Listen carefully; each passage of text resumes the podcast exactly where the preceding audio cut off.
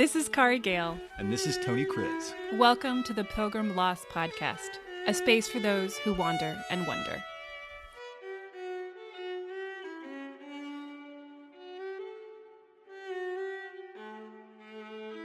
Two thousand years ago, a traveling teacher said these words Are you tired, worn out, burned out on religion? Come to me, get away with me, and you'll recover your life. I'll show you how to take a real rest. Walk with me and work with me. Watch how I do it. Learn the unforced rhythms of grace. So, um, hi, Kari. Hey, Tony. Who said that? Who, who, who is that? That's Jesus. Oh, I mean, I guess. It's Jesus, you know, but yeah, so it's Jesus.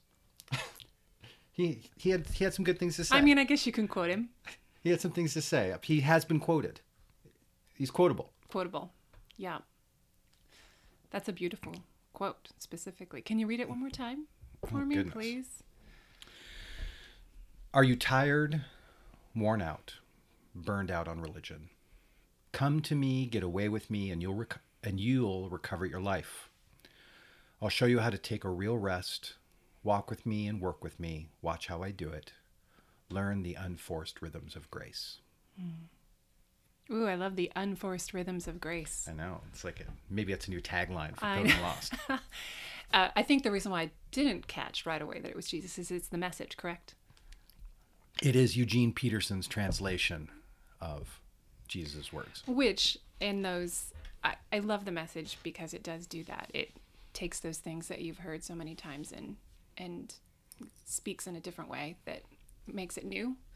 Uh, so, well done, Eugene. we're uh we're going to discuss a topic that's a little it's a little scandalous. It's a little it can be an offensive topic. It can be a triggering topic. In fact uh kari this week i on facebook i just posted this this piece of music this piece of music that we might even play for you later in the podcast and i just made the statement that that because it was a religious piece that it it indicates to me one of the things about religion that I find so beautiful. And the first response on my Facebook page was somebody who was triggered. They were like offended that I would in any way say something positive about religion. Wow. And I don't say I say that with 100% empathy, 100% compassion for this person. No criticism at all. Because the reality is, is that religion can be a really painful topic. And it does trigger. It does trigger people. And uh, religion stories, um, I, since I sort of traffic in this world, living sort of in between the sacred and the secular realms, um, engaging and even teaching in both sacred and secular contexts. Um, I get to hear stories from both sides, and I do. I hear a lot of people's pain stories as well as celebration stories around faith and religion. And the topic we want to discuss today, uh, Kari, is the Camino de Santiago, which again is the inspiration for Pilgrim Lost. Not that everyone should go on the Camino de Santiago, but there's a certain human, there's certain human experiences. There's a there's an existential state that one gets into when they're on the Camino de Santiago that we believe is inherently human. And if it's inherently human, then you shouldn't have to go to Spain to experience it. It should be something we can experience in the everyday life, right where we live. So, in light of that, um, on the Camino de Santiago is this incredibly religious experience, and yet I experienced, as I walked it, that the vast majority of people that um, that I met as I walked it, not only did not consider themselves religious people, but they were sort of anti-religion people. They were the uns and the nuns, as we say the unreligious and the and the rejected religious. So they, they say they're nuns. They, they don't they don't adhere to any religion. And um, and this the I would say 90 plus percent of the people that I met would associate as uns and nuns, non religious people. And yet they are having, quote unquote, the most important experience of their life or the most inspirational experience of their life or the whatever, how, whatever terminology they would use, completely surrounded by religion. So did you It's experience? baffling. Yeah, did you experience the same thing? So that that was my experience. What did you experience? Absolutely. Um, I think one thing that I would, a distinction I would make is even just in the word, using the word religion versus spiritual. I think people, there are a lot of people who would not consider themselves religious, but would consider themselves spiritual. And for some reason, that felt better when they would talk about it. Um, but you're absolutely right. Uh, every town is uh, the, the the whole basis of it is is drenched in Christianity, Yeah. and whether it's the daily pilgrims mass, whether it's um, the people you're staying in monasteries, the people caring for you are Yeah. that is their their their vocation and their their calling. Uh, the the statues, all the art, everything is is shouting about Christianity. Yeah, yeah, for over a thousand years. Right. People have been taking this walk because a priest told them to. For penance. Right. Often because they'd done something sinful, they needed to walk to the to the grave site of Saint James, one of the original disciples. Right. Like Just- they're going to a biblical character's grave and walking hundreds of miles to get there because a priest told them to. And along the way, they stay in churches in every town, and every town is surrounded by a church. And every town up till today has a mass in the afternoon for the people pilgriming to be refreshed by the word of God and the celebration of the sacraments. I mean, I don't know what could be more religious than the de Santiago, and yet all these uns and nuns go on it. When I would talk with people when I was walking, I mean, uh, there's a few thoughts that I have. One is is we talked a little bit in the last few podcasts about the infrastructure that's set up, and and it's almost like the the epicness of the trek rises to the surface over what the history has been for a lot of people. Hmm. So when someone says, you know, we have an adventurer who wants to, you know, they're they're they're a traveler. They love to adventure around the world and here's the Camino laid out. Number 1, it's very inexpensive to go and walk. And it is a an experience unique to any other experience and that there is this pattern of walking and being able to stay and have community with people that isn't isn't possible really anywhere else.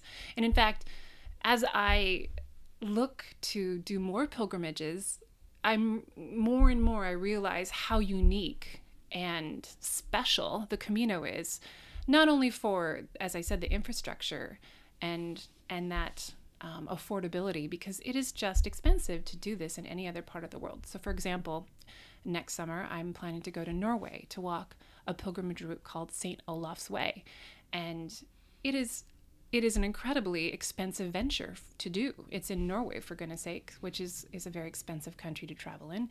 Um, and so, this idea that you can go and have this walking experience, this trekking experience, um, I think drives people there. What happens though is I feel like they there was one particular gentleman who was kind of that sport guy who was was there to walk A lot of sport guys. a lot of sport guys and women and Oh, yeah, ladies and sure. ladies sport folk and Doing it for health, doing Health. it to learn, lose weight. yes Yeah. and and i think that idea of it draws them and they they don't come with any sort of notion of engaging in that spiritual aspect. But as they walk I, I wrote actually wrote this in my in my book that i wrote about the camino is there's this this this seeking spirit that people can't help but absorb. Mm-hmm. They whether mm-hmm. whether they're walking with you know their buddy who is an un or nun they might stumble across a priest. They might stumble. We we walked with uh, priests who were walking the Camino de Santiago as part of the period of time that they would use to sort of decide if they were going Right. to enter into the priesthood. Right. And so they were walking as a as a reflection and a a, a, a preparation for a final decision making. So when you stumble across that person that's engaging in something so religious and spiritual and you're just there to you know get a good walk in you can't help but be affected by that person in that conversation you're going to have a conversation incredibly different than if you were hiking through the dolomites of italy you know what i'm saying like Yeah, you, yeah, yeah. And, I mean, I I would take it even one step farther. So, one of the questions you every so you meet hundreds of people when you walk the Camino de Santiago, and there are a few questions that you just have to get out of the way. You know, what's your name? Where are you from? And then always, why are you walking? okay well i will say they say how how how much do you have in your pack how much does your pack weigh How much does your pack weigh? what have you gotten rid of? Let me tell you my three secrets to getting rid of more stuff. That's all. That's all true. Right. But they ask you why you're walking, right and inevitably, I would say that I'm walking because um, I'm actually drawn to these religious experiences.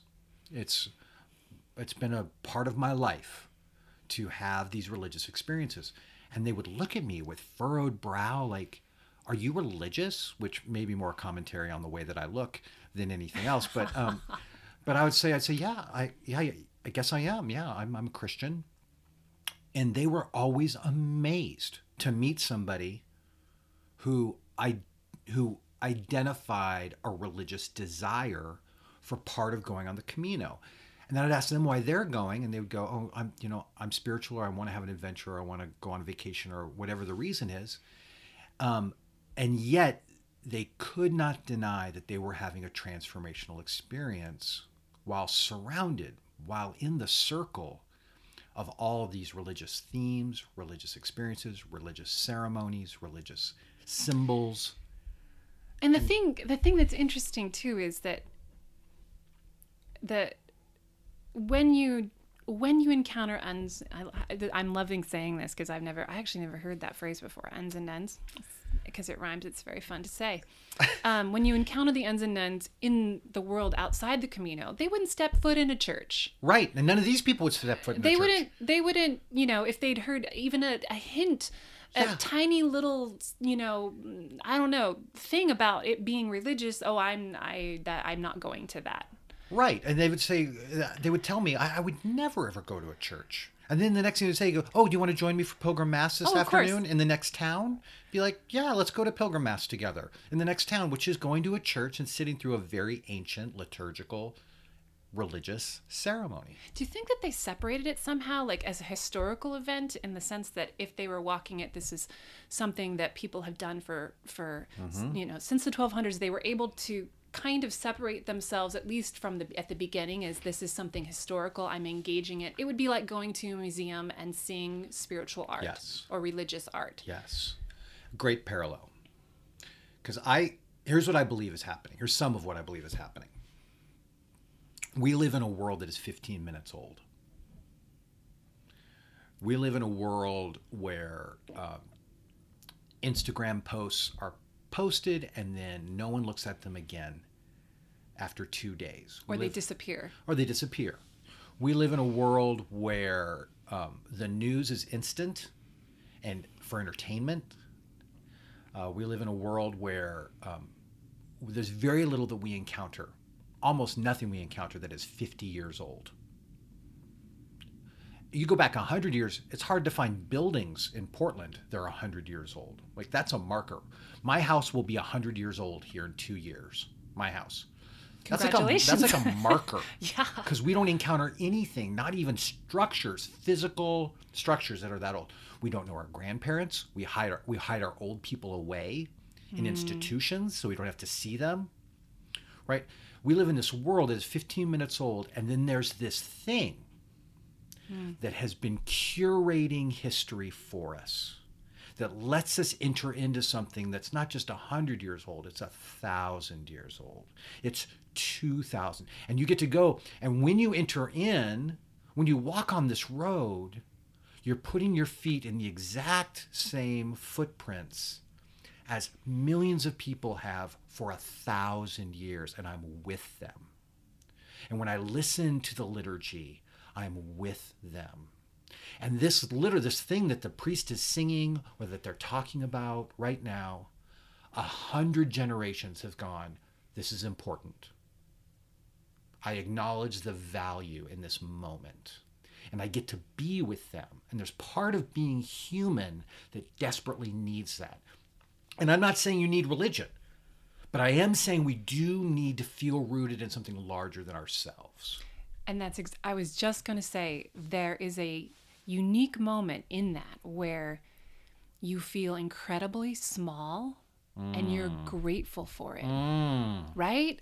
Because so much of our world is how do we make ourselves the individual big? Yeah. How do we draw attention to ourselves? Yes. And in this moment, you melt into that group of people and it feels so good and it feels so right. Right. And that's not something, especially especially as Americans, that we ever experience or seek after. That's so that's so good. I, I really do think that one of the things one of the big lies of Western society, and maybe just being human, but of Western society where I've grown up, in American culture in particular, is the emphasis of the individual and this belief that that there's a barrier that separates me from the next person. And when in reality, I believe that that that, that, that barrier between us is actually fuzzy. Hmm. And we're supposed to experience it as fuzzy. This is why when and and everyone listening is going to know there's moments. Uh, it might be on the dance floor. It might be at a concert surrounded by a crowd of people and suddenly the sensation that I that this is what I am. Like I'm so in the midst of this whole thing happening that the line between me and the person next to me becomes fuzzy and I enter into this this usness. Mm. With others, and, and those are those are so often the most important inspirational moments in being human. And Akari, I think what you're talking about in this, when you sit in the church shoulder to shoulder with people, packed in the cathedral in Santiago, and the liturgy is going on, and it's in Spanish, and I can't even understand it. But in the midst of it happening, I'm next to people from all over the world, and the, the lines become fuzzy between us because of something human, something mystical about what it means to be human that we're longing for, and people get to experience in that kind of setting. I completely agree. Completely agree. And I do believe it, just the point that you said it. It's in Spanish. There's this letting go of of do I agree or disagree that head moment yeah, yeah. and just letting that kind of heart emotion uh, kind of rule yourself you rule yourself for a, for just that period of time that allows you and I would say that those are the moments that for me personally when I do that when I let go and I'm not saying letting letting go of intellect I'm just saying letting go of that my tendency to overthink and rule totally. out and and just receive. And there's a receiving in that. And i think that people do receive and they don't know what to do with it. And that is the that is the momentum that carries them through as they walk and they start to open up. And whether or not they realize it or acknowledge it or even talk about it. But i did talk with people who at the end would express I don't know what happened, but but it was deeply transformative and and maybe they would maybe they would mention the divine, maybe they wouldn't, but they they felt changed. Mm-hmm. Yeah, and I think change change is what we're all looking for. Yeah, and uh, change is a complicated term. Uh, maybe to the process of becoming real, mm. because so much of our life is living in falsehood, living in shadows, living in false selves, um, projecting what we think other people want us to be or need us to be in order that we can have that individual I'm great moment. Absolutely. And when in fact, so much of being human is being invited inside into something still and quiet and connected and whole and um, that's that's that's the beauty and that's that's what these uns and nuns are experiencing in this deeply religious context they're experiencing it. And for me, as someone who believes in the divine and believes that there is a spirit of the divine that is that is constantly searching throughout the earth and, and engaging all life engaging all life, integrated with all of life. The divine, that spirit is meeting people. Like this is what this is this, this is what the calling this is what the best of religion is about is the calling of the spirit of the divine inside of human beings and them experiencing it. And in this particular context they're able to do it. And they would even say all of them would say this was the most like transformative experience of my life or one of the most. So I have a friend that I met when I was uh, doing a uh, staying in on the Isle of Skye in Scotland, and uh, she had never done the Camino but had heard about it, and uh, through our conversation, she decided to go and walk it. And she was a little reluctant, not sure she could do it. She wasn't really, um, you know, she was an un and a nun. I don't know exactly which one, but she definitely was not uh, seeking out that aspect. And so later on, I, I caught up with her on Facebook, and as I was reading her posts, I realized she had not only walk the Camino, this was about a year later, she Hmm. had walked it four times. in a year Yes. She did kind of a continual walk. And it might have it might have been 3, but it was within a year and a half she had done it four times. And uh she was doing everything that she could to literally just stay on the Camino. And there are a lot of people who, who Oh, yeah. do that and who radically shift their lives so that they can continue walking and staying in that in that space. You know, I call it a sacred space and I think regardless of again those intentions that that notion of not even a notion but that that that that receiving that they experience is is is keeps calling to them like keeps calling to them So I'm I, I'm going to wrap this up, um, but before we do, I want to I want to invite Kari, I want to invite you and anybody else listening to have to to have this this fuzzy experience where the lines between me and others maybe start to disappear a little bit.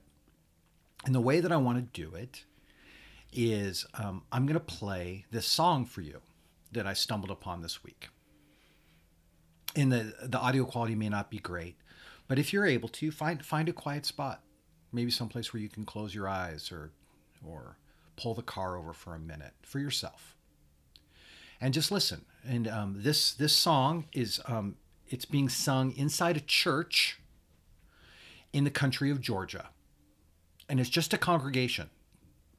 I don't think it's a professional choir or anything. It's just a congregation singing their sacred music in the church. And the words they are singing were written 3,000 years ago. And they are singing in a language that disappeared 2,000 years ago. And no longer do we know this language. And they're singing it in a Georgian church today, this month, sometime uh, recently, embracing these words and this language and this music that has withstood the test of time. It is, this is a musical museum of humanity. And just in sitting, listening to it, maybe you will have a transcendent human moment.